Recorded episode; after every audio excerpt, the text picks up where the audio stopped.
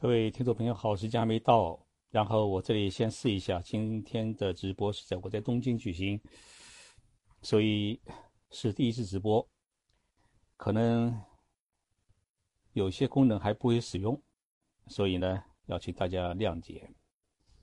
今天就是我跟我们的西班牙听众朋友做一次 Esto，就做一次新年的一种一个试验。如果这一次我们直播成功的话，那么在今后的时间里面啊，呃，我会经常的给大家做直播。这样的话呢，比听说日本的节目啊，它可能信息更及时，然后内容呢更活泼。现在声音怎么样？大家能听到吗？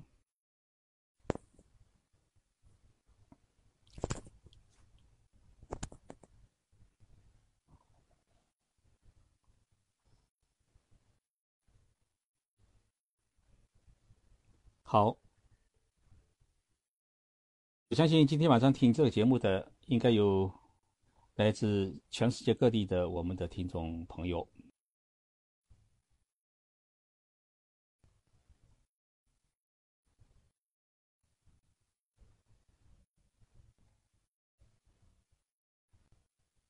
然后我现在在东京，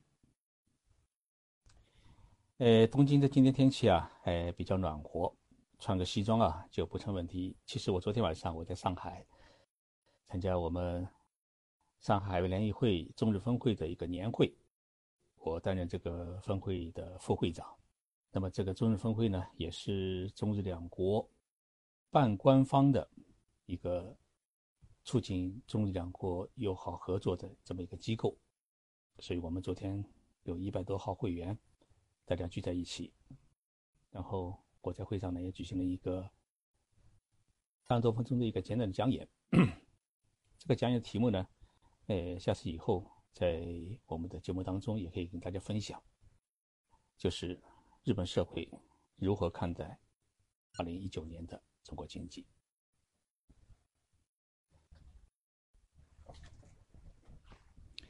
好了，时间到了，我现在给大家做一次正式的直播。然后大家呃中途有什么问题的话，随时跟我提出来。今天的直播的内容呢是讲一个概念，什么概念呢？叫五点零社会。日本首相安倍晋三在前几天的达沃斯论坛上面，他做了一个讲演。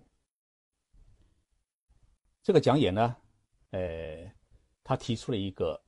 日本建设一个五点零社会的概念。那么，这个五点零社会，大家是不是感觉到声音有点小？声音可以吧？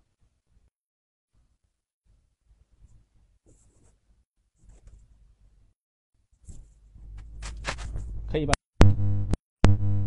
太小了，现在可以吧？可以啊，好。那么，就什么叫五点零社会？这是我想跟给大家一起来探讨，或者想告诉大家的一个概念。因为人类历史上面呢，呃，经历了前期的四个社会，一个是狩猎社会，另外一个呢是农耕社会。那么农耕社会结束以后呢，进入了一个工业社会。然后前几年我们。呃，因为互联网的一个发达，所以我们讲的最多的概念就是一个信息社会。日本呢把它叫做情报社会。呃，在日本呢，他把信息是叫做情报的。那么这是安倍呢在达沃斯峰会上面啊，他就提出一个新的概念，就是要建设一个未来社会。那么这个未来社会是日本政府，他从二零一六年到二零二零年之间。有一个科学技术基本法的第五期的一个规划，也就是说，它的一个国家的一个科学发展规划当中提出来的概念。那么这概念呢，其实等于是把一个讲想社会，就空想社会和一个现实社会进行高度的融合，而这个融合的一个粘合剂。就是 AI，就是人工智能。所以呢，安倍把五点零社会，也就是第五代的社会，他会把它称之为是一个未来社会。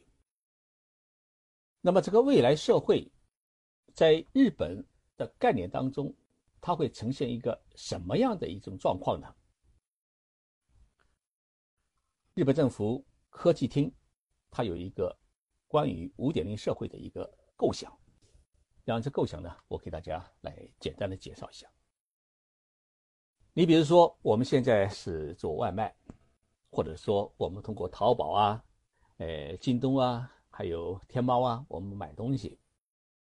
那么现在我们都是依靠这个小哥给我们送货，最快的呢也要一天时间。但是，进入未来社会以后，所有的送货，大家都会使用这个无人机来完成。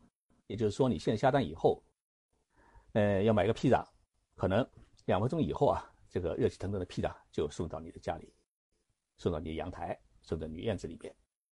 这是日本它的一个呃未来社会当中一个物流的一个改革的一个方向。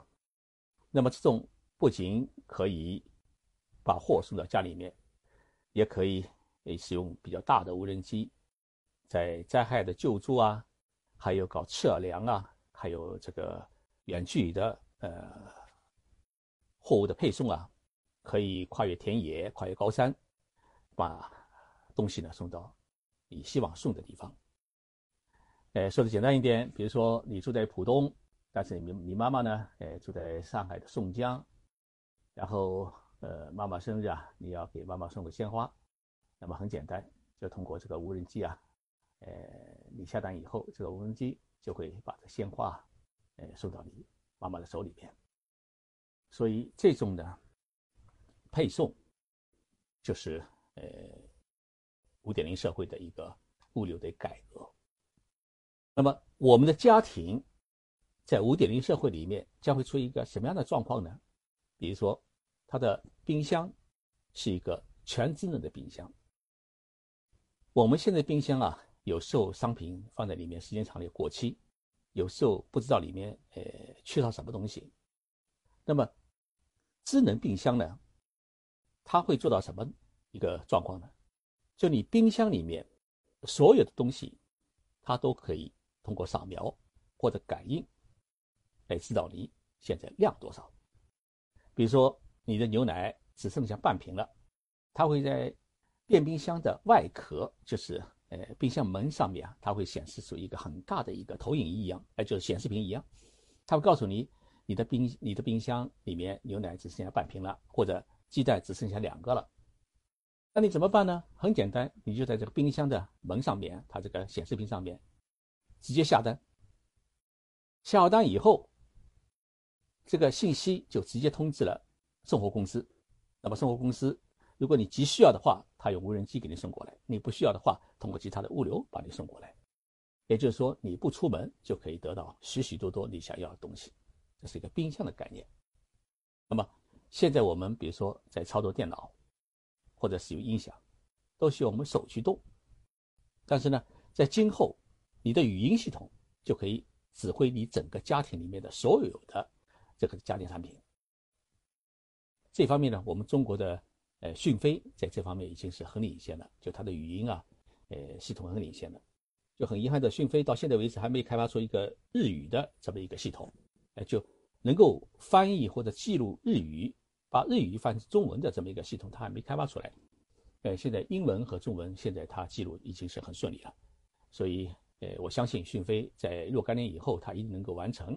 哎，这方面的改革，把全世界的主要语言都能够直接进行这个语音的识别，那么在这方面，它会成为世界一个很著名的一个呃尖端科学技术拥有的一家公司。那么现在我们讲的智能化的家电，就从我们中国现在来讲，呃，整个建筑，尤其我们的建筑材料呢，呃，相比较日本，我们还是比较。落后的一点，哪怕现现在我们是很高级的楼盘还是比较落后。为什么来着呢？呃，比如说，我们现在能做到门窗的隔音或者保暖，但是我们的墙体它还做不到保暖，还做不到消臭，还做不到呃吸入这个湿气和释放湿气，只有自动调节房间里面的温度和它的湿度。那么现在日本的新的建筑物当中，它已经能够做到这一点，也就是说，它的墙体是在工厂里面做出来的，它可以把所有人类所居住生活所需要的各种的材料元素全部加到里面，所以这也是我们以后建筑材料革新的一个努力的方向。呃，总是有一些网友批评说，徐老师、冷毅老师生活生活在日本，说日本好，确确实实我们要看到，呃，日本这个社会在许许多方面比我们先进。许多我们没想到的，日本已经在已经做出来了，而且已经在实施，而且老百姓也都正在享受，所以已经变成一个很实实在在的人们生活当中的一个产品或者一个环境。这一点呢，我们必须了解。做不到，不是说没有办不到，而是呢，我们给自己要确立一个奋斗的目标。现在日本面临一个很大的问题，什么问题呢？就是少子老龄化问题。其实这个问题呢，我们中国也面临到，孩子出生率是越来越少，老年人呢是越来越多。像日本呢，现在都已经宣布要进入个进入一个百岁社会。什么叫百岁社会呢？就是人今后可以活到一百岁。那么现在日本人的平均寿命是八十六岁。八十六岁，如果他的医疗。得到一个充分的保障，同时，日本的 APS 细胞的就超级万能细胞的研发，能够完全实现人的身体器官的再生再造。那么这样一来的话呢，你比如说你的心脏出问题了，那不需要做大桥手术，也不要去换装这个人工起搏器。你把自己身上的一个细胞取下来以后，然后就去培植一个人工心脏，是你自己的心脏，那么再装上去，那你心脏就变得年轻了。比如说我们眼睛为什么捐眼膜？因为我们黄斑病啊等等一些问病啊，使得我们的眼睛啊处于处处于一个失明的状态，那么就必须要换眼膜，让自己恢复光明。那么今后呢，也不是今后，现在日本已经。呃，就用万能细胞，就培植出，呃，属于你自己的眼膜。那么你装上去以后，你就眼睛就恢复了光明，不需要等待别人的呃捐赠。同样，像肝脏也好，还是肝移植，还有肾移植啊，呃，在日本现在都已经开始进行了临床试验，就是说用你自己的身体的细胞，或者说用他人的细胞，呃，都可以。培植出，呃，血液不排血型不排遗的一种人工器官，直接给你装上去。所以这样一来的话呢，再加上癌系癌症的治疗，目前已经呃进入了一个最后的攻关阶段。日本去年获得诺贝尔奖的呃京都大学名誉教授本斯教授，他所研发出来的呃这个药已经。对呃多种癌细胞的治疗呃产生了积极的作用，也就是说，人类未来十年或者二十年可以像治疗感冒一样来治疗癌细胞，癌症不再会成为我们人类最大的一个敌人。那么这样一来的话呢，日本政府就预估，凡是二零一四年出生的日本人，都可以活到一百岁。那么自然有人会活到一百二十岁或者一百三十岁，所以日本进入了一个呃百岁的时代。那么这样一来的话呢，人的一个生命年龄和健康年龄是两个概念。有的人人活着，但是躺在床上，呃或者呃自己生活不能自理。那么在这种情况之下呢，就需要三种服务为这些老年人服务。第一个呢是远距离诊疗。你躺在家里面，哎，不需要去医院，那么通过人工智能系统对你的血液、体温，呃，进行化验，然后问诊，可以远距离的来判断出你的呃身体状况和病情。那么这也是人工智能未来社会当中所要追求的一个目标。还有一个呢，就是呃对病瘫病人的监护。我们现在呢，有请阿姨啊，呃，或者自己家里人啊，呃，把老人啊要洗澡、翻身，呃，还要呃给他喂饭等等。那么其实，呃，百病无孝子这句话呢，呃，虽然说的有点过分，但确确实实，要家里人花几年的时间去服侍一个老人的话，呃，大家都会很累。所以日本呢，也经常发生，就是病人的父母跟孩子一起自杀。哎，甚至有的呃孩子实在看不去、看不下去父母亲这种病瘫的这种痛苦的样子，呃，把父母亲杀了。所以这样的个人间悲剧都会发生。那么今后呢，就要使用接近于人工智慧、人人类智慧的这样的机器人，来帮助这些病瘫的老人，甚至年轻人，让他们。能够脱离病床，能够走向社会，这也是日本未来社会他们现在一个努力的方向。还有一个呢，比如说我们听众朋友当中有许多人在北京啊，在上海，在深圳，甚至在日本，在纽约啊，还有在澳大利亚、英国、法国，我想都有。但是我们都是独生子女，父母亲年龄大了，一个人家里面，爸爸妈妈也在家里面。年龄大了以后啊，会出现痴呆，或者身体状况不行。那么我们怎么来监护他们呢？就需要一种人工智能远距离的监护，让你每天知道父母亲的身体状况。同时呢，通过人工智能，通过父母亲的动作、表情、他的脸色，你能够分辨出父母亲今天的血压多少，然后血糖是多少。哎，有没有感冒或者得了什么病，都能够做出这种判断。所以，这种远距离的监护服务呢，也是日本这个未来社会它现在目前正在努力的一个方向。那么，还有一个产业，一个产业里面很重要的一点就是，比如说采样机、收割机，都实行无人操作。我们现在大楼是越造越高。一百多层、两百多层都有，但是大楼的外墙的清扫，现在我们还是用蜘蛛人啊，从上面掉下来，人工去清扫。那么这其实很危险的。今后呢，会用机器人来进行外墙的清扫，那么这个问题也会解决。另外一个问题，我们现在很担心这个农物产品的呃农药问题，呃或者灌溉的水干净不干净，是不是有机无机？那么今后呢，呃，大部分的蔬菜都通过人工智能在工厂里面种植，这样的话呢，能够保证我们的食品做到最大的安全。然后，现在我们中国社会已经在实践的就是电子支付，那么这也是今后呃人工智能社会，也就是未来社会它的一个。支付方式的一个大的改革啊，大的改革。呃，还有就是旅行的人工智能化的服务，商品和销售的人工智能化的服务。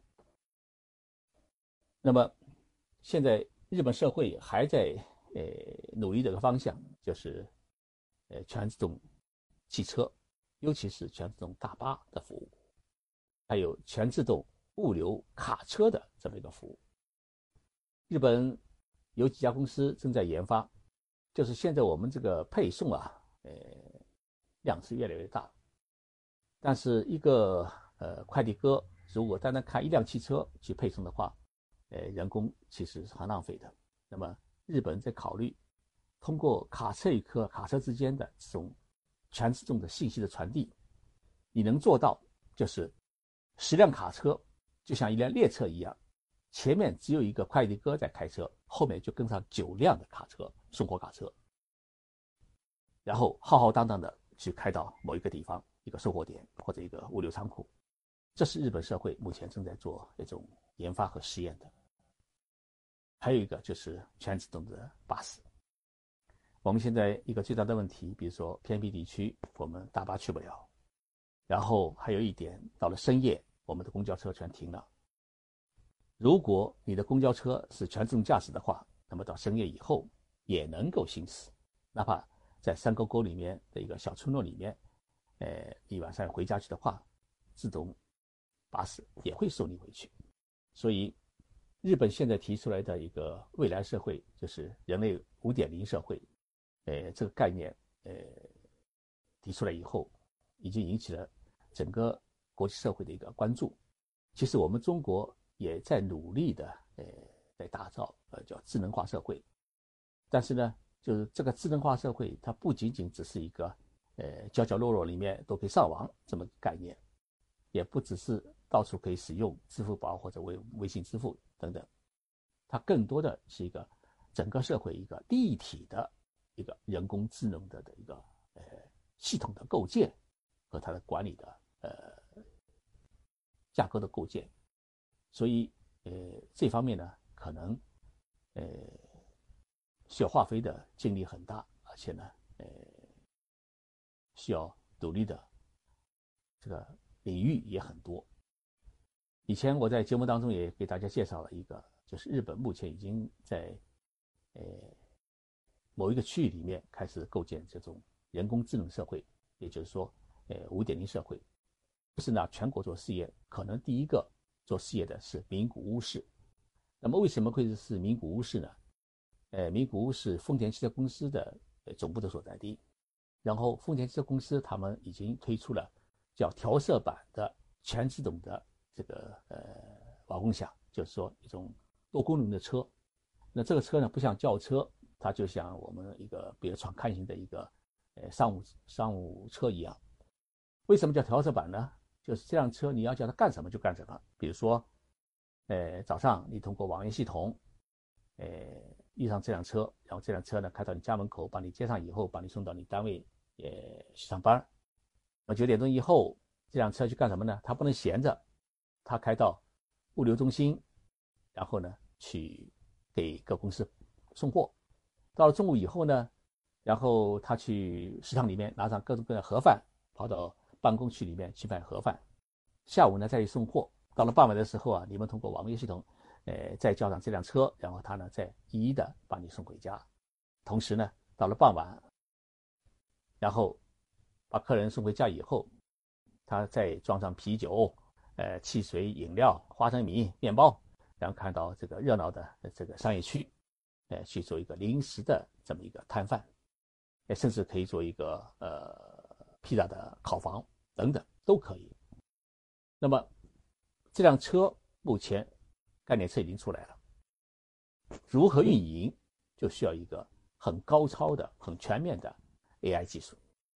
那么目前全世界，我们可以毫不夸张的说，目前全世界拥有 AI 技术最多的公司是日本的软银集团，也就是孙正义领导的这个集团。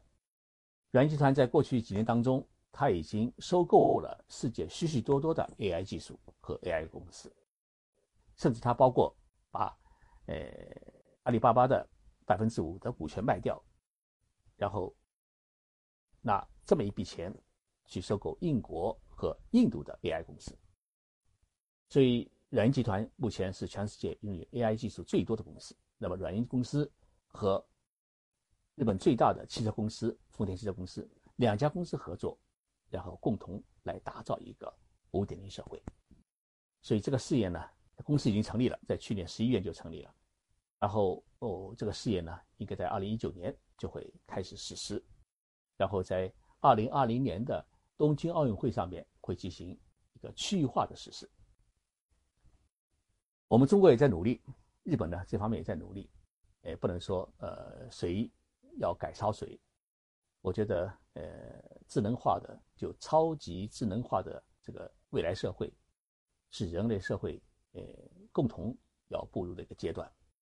那么，呃，无论是我们中国取得的成果，日本取得成果，美国取得成果，都是对人类的贡献。呃，我想，呃，五点零社会不是日本迎来的，应该是我们中国和全世界各国一起迎来的，所以有必要呢，呃，去进行通力的合作。只不过，日本现在提出了这概念，而且开始在实施这个概念，我觉得这是需要我们，呃，在今后一段时间里面要关注的一点。那么这一点也说明，日本这个国家，它的科技的转型和创新，一直是在默默的往前走。往往我们看不见，因为他们不宣传，但是呢，并不意味着他们不努力。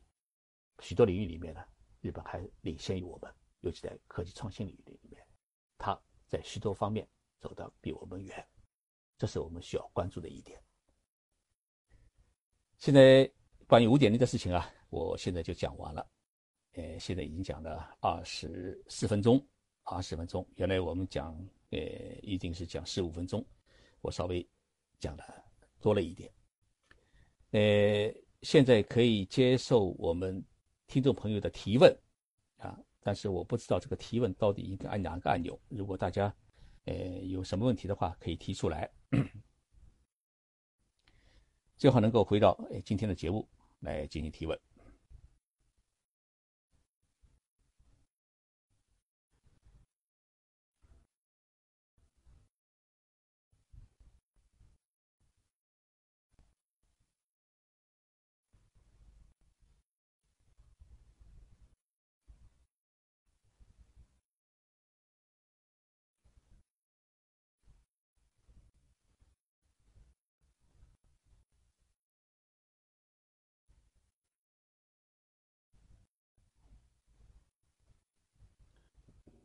哎，王老师你好，你听到吗？喂，喂，喂，哎，听到吗？哎哎，徐老师好，你好，你好，你好，哎，你现在在哪里？哎，徐老师你好，我现在我在北京。哦，在北京是吧？哦，好，你好。哎，日本去过去过四次了吧？就每一次去感触都特别深。然后徐老师写的几本书啊，都看都都看过，呃，谢谢你。哎，他他确实感确实这个感触，因为和国内的情况做一个对照对比，确实感触特别深，非常非常呃感谢徐老师能做的一些直播了，包括您的呃微信、微博，我一一直都在看着。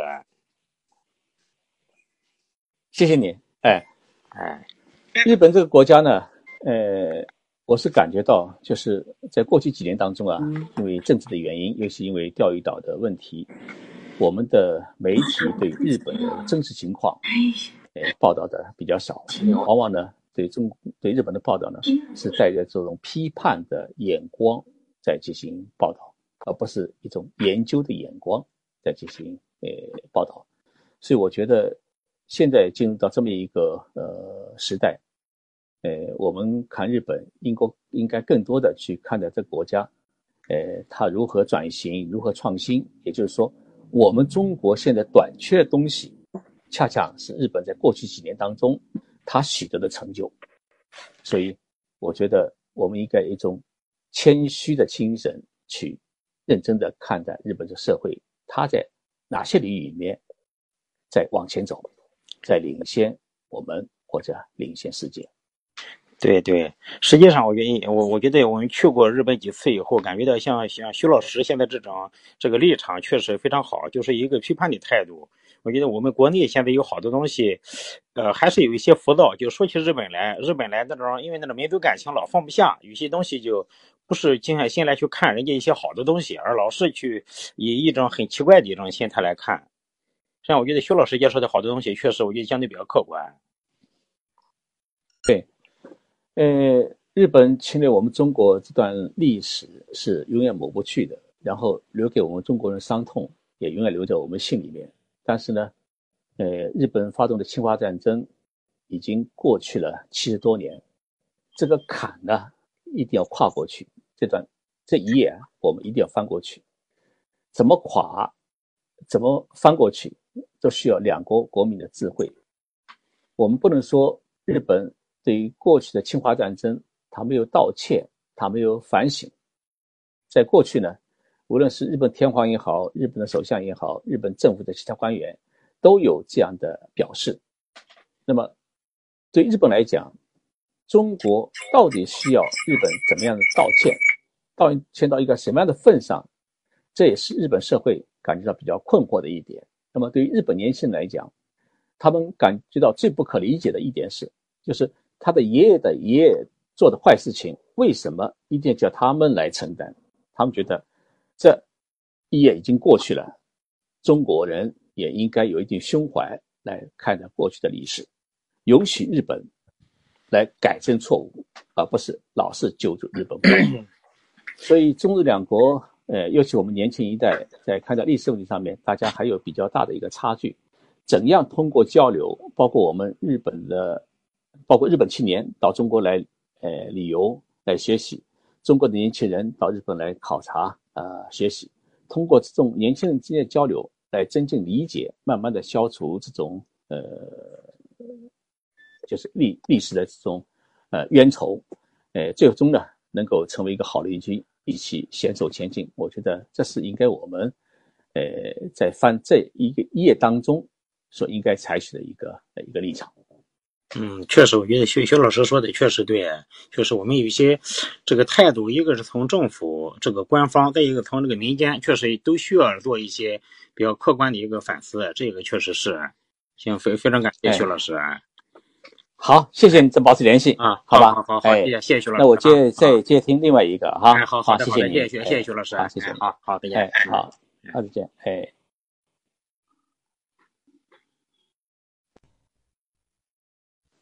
喂，你好。哎，你好。哎，你好。呃，请问，呃，徐老师，呃，就是我有一个问题想呃请教一下你啊，呃，是我观观察到，就是像国内的话，像我们的新能源汽车这种，呃，都是像我们很著名的，都是一些比亚迪啊，然后我们很多一些国内的品牌，然后进口的话，就基本上都是特斯拉，然后很少会见到有日本企业的这个，比如说日产。那丰田的话，他们本来呃，燃油车是他们很大的企业嘛，但是说到新能源，好像和他们好像没什么关系啊。对，反正也车型也挺少的。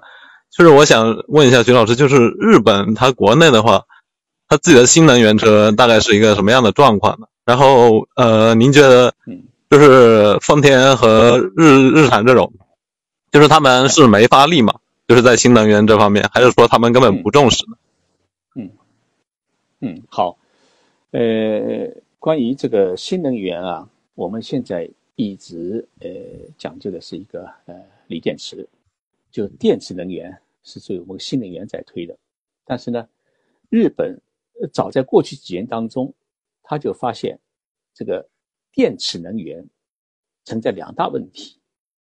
第一个，它的这个充电时间比较长；第二个，这个电池啊，就像我们手机一样。用过一年以后，你会发现这个电池这个电量跑得很快，也就是说它电池要老化。那么老化以后，它要更换，更换下来以后，电池怎么处理？现在可以讲全世界都没一个比较成熟的技术，就是超级环保的一个废电池的处理技术，现在都还没有。所以呢，日本在过去几年当中，其实对电池能源的汽车的研发，它是采取一种。观望的态度，但并不是说他没研发，他们研发了好长时间，也推出来了。但是日本最终还是觉得，就是混合动力是目前社会比较适合的一种动力，它就兼具了一个燃油呃这个汽车和呃电池汽车的这么一种一种双重的功能，而且可以进行相互的切换。那么日本前几年就是一直在推这个呃混合动力。但是呢，现在发现混合动力也不是一个很好的动力。那么丰田汽车公司呢？诶，我不知道你有没有去听过我一期有关丰田这个氢能源汽车的这么一个节目。呃，丰田汽车公司从九二年开始，他就研究氢能源，然后研究了将近二十多年，在二零一四年，他们就推出了第一辆的氢能源汽车。氢能源汽车呢，我们中国把它叫做氢能源电池车，其实它不是电池，同电池不搭界，它完全就是一个氢能源的一个合成装置。也就是说，它车上面装两个像煤气罐一样的这样的一个氢压缩过的氢气罐，然后通过反应堆遇到氧气以后，氢和氧一结合以后，我们学过化学的话，就最基本的道理，它就变成了水。所以它排出来的水，然后这个氢能源汽车呢，它还有一个很重要的特点，它没有发动机，没有这么一个发动机，但它只有一个很小的一个发动马达，就像一个小音箱一样那么大一个发动马达。我去看了他们的整个的这个车的这个构造，里面拆开了以后看，然后你就发现，没有发动机的汽车，它的空间就一下子变大了。最关键的是，丰田的氢能源车。它充气只需要三分钟就可以跑六百五十公里，这是全世界目前最先进的一辆车。今年五月份，呃，应该去年五月份，去年五月份我们李克强总理访问日本的时候，专门去北海道的丰田汽车工厂去看了这个氢能源汽车。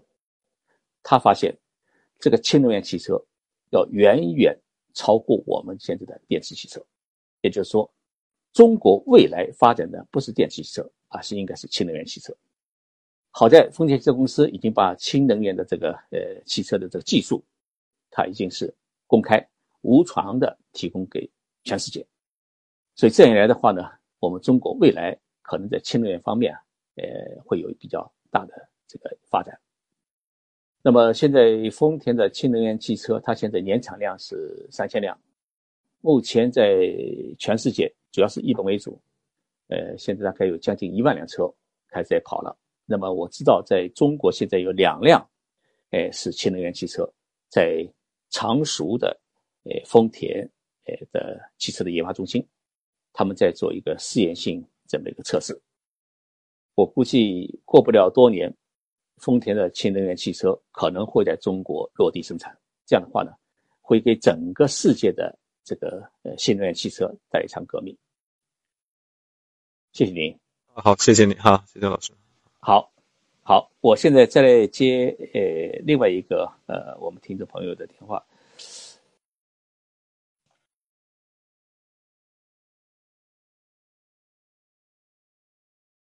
你好，哎，你好，徐老师啊，哎，你好，哎，你好，你在哪里？我在在烟台，烟台。哦哦，山山东烟台是吧？山东烟台。过去找妈妈，哎，去找妈妈，哎，很漂亮的城市。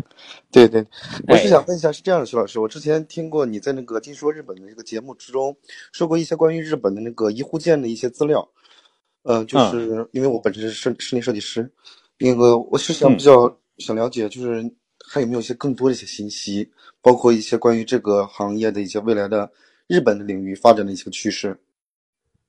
嗯，好。因为我简单的，呃，下次我做一个专题节目来谈日本的一户建，但是我这里呢，简单的给您介绍一下，就是中国的别墅楼和日本一户建，从外观上面来讲，它其实都是一样的。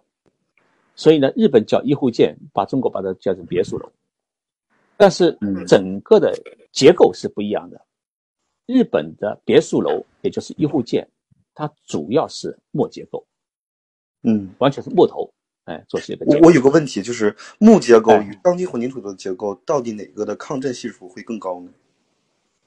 我觉得木结构的钢筋它的抗震性能更更高。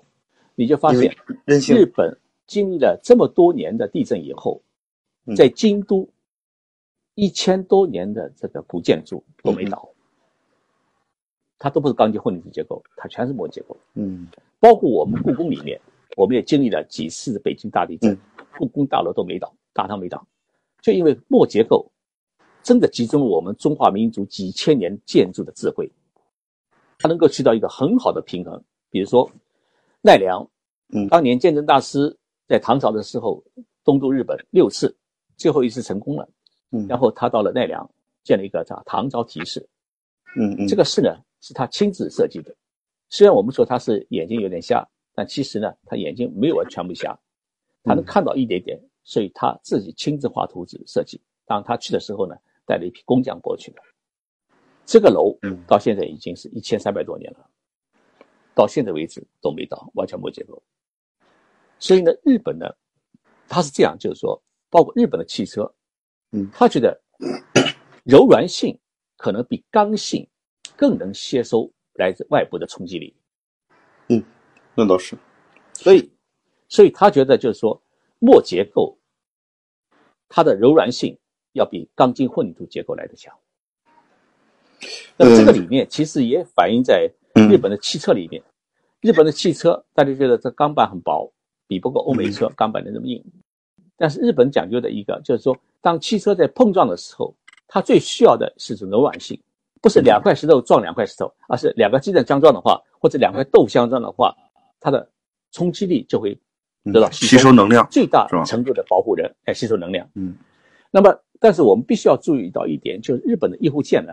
它虽然是一个末结构，但整个使用的材料都是轻型材料，包括它的那个墙体，因为它的墙体都不是钢筋混凝土墙体，它的墙体都是在工厂里面造好以后一个复合材料。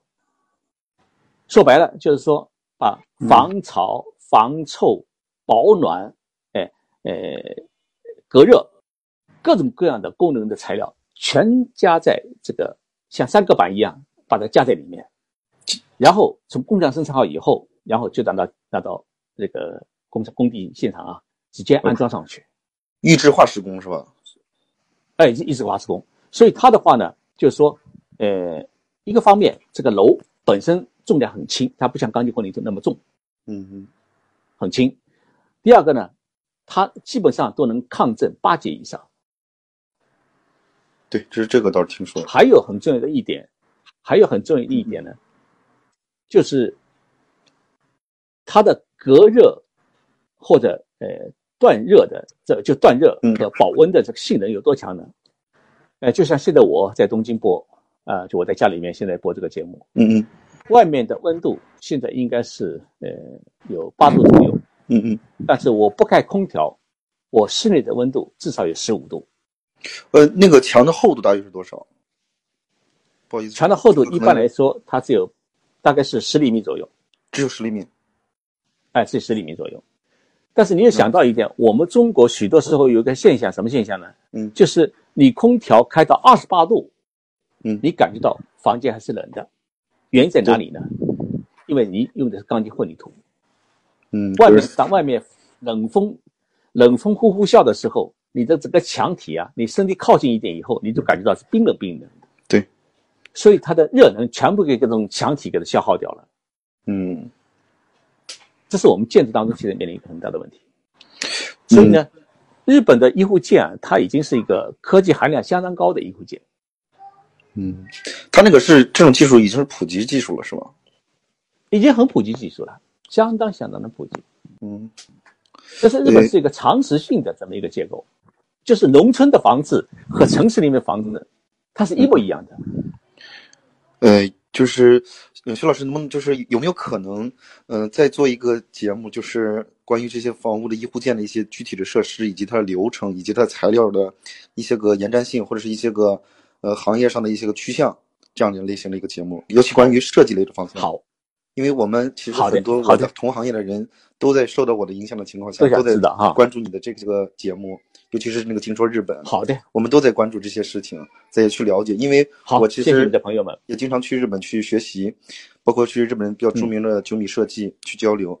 就但是去那里感受到的东西，就是可能得到的这些想要的东西不多，他们不愿意分享太多。好，下次我去找两家设计公司的设计师好好聊聊。呀，那我们我可以就是联系一下你吗？就是这样的话，我那个聊可以，我会把节目里面会做出预告。好的，好的，好的，谢谢你关注，好吧？好的，谢谢您，好吧？嗯，谢谢老师。因为时间的关系，我下面再接听一位我们听众朋友的电话。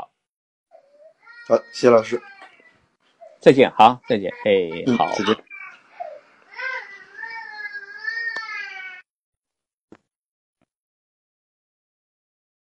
喂，你好。喂，你好，徐老师。徐老师，你好。你好，哎，哎，你现在哪里？呃，我现在在张家口。哦，张家口。啊，是我我上次和您见过面的。嗯，一月十二号。啊，是是，还和您拍了照片。哦，就是那个那个北京的那个书室里面是吧？对对，嗯对对，嗯，就是我还是想，嗯，想让您多讲一讲，就是日本中药中医药就是制药企业对中药新药的研发情况，比如在这个不孕不育、流产方面的这方面的中药。它的这个成药，以及在这个现在日本本土啊，有没有这方面治疗这个不孕不育以及流产方面的这个中药在上市？嗯，好，我了解一下。嗯，你是医生是吧？嗯，是啊，因为我我我确实国内因为对这个新药开发呀，这个资金呀各方面的很复杂的，我想。就是多了解一下日本，它这个企业，因为日本对这个中药、中药这个中药比较特别的重视，嗯，相比来说比国内还要重视，嗯，我想多了解一下情况。要是，嗯，嗯，日本呢，它跟我们中国不一样，呃，日本的中药它叫汉方药，呃，是从中国传过来的，嗯，但是呢，日本呢。把我们的这个中药啊做得很好，嗯，现在日本虽然它没有中医院，我们中我们的医我们的这个中国的医疗体系当中是西医和中医分开来的，但是呢，日本呢就很早的就实行了中西医结合，嗯，目前日本的中成药在医院就普通的医院里面，它的临床使用的这个中成药已经达到了三百多种，哦。一三百多种，那么现在这个治疗不孕不育，呃，是不是有特效药？我不是不是很清楚。但是在癌症治疗过程当中，使用中成药作为辅助治疗药，现在在日本是比较普遍的。又是经过手术之后的，在放疗的阶段，后续的护理阶段，呃，使用中成药是比较普遍的。而且开这个药方的就是西医啊，就是普通内科、外科医生，呃，在开的。呃，我觉得这一方面呢，我们中国呃，确确实实是很值得研究日本的这个中药，它的一些呃治疗的一种新的动向。嗯，对。嗯，就是呃，完了，您您再多多就是了解一下，嗯，日日本这个现在有没有这个治疗不孕不育这方面的中药？有没有市面上有？好的。嗯嗯，好的，好，我会关注。好，好吧。嗯，好，谢谢您。好，谢谢您。嗯，好好，谢谢您，徐老师。哎，好，谢谢，好谢谢。嗯，哎，好。嗯，好，谢谢您。各位听众朋友，哎，各位听众朋友，大家好。哎，刚才我回答问题，大家有没有听到？应该都听到，因为第一次中途接听。我们听众朋这么一个呃电话连线，我就不知道到底有没有听到。哎哦，现在大家呃显示的是都听到听到了，说明很好，说明我们这一次的这个直播啊很成功，也是我的第一次试验。呃，以后呢就按照这个路子啊，我们经常来做一些直播，这样的话呢也可以增加同大家的互动。然后大家需要了解什么东西，呃，可以直接在节目当中反映出来留言，我会呃不断的关注啊，不断的关注。谢谢大家，呃，今天的这个来参加这个直播节目，呃，参与的人数是达到了三万三千人，我现在看到的数据啊，三万三千人，呃，真的很感激大家，呃，我现在东京，然后呃过几天啊，我要准备回来过年，呃，希望有机会还是能够跟大家见。每周三和每周六的节目将会风雨无阻的，呃，继续在呃喜马拉雅的《静说日本》节目当中播出，请大家呢继续关注，谢谢大家。刚才我看到在大理，呃，有一位朋友在听我的直播，谢谢大家，谢谢各位，祝大家呃快乐幸福。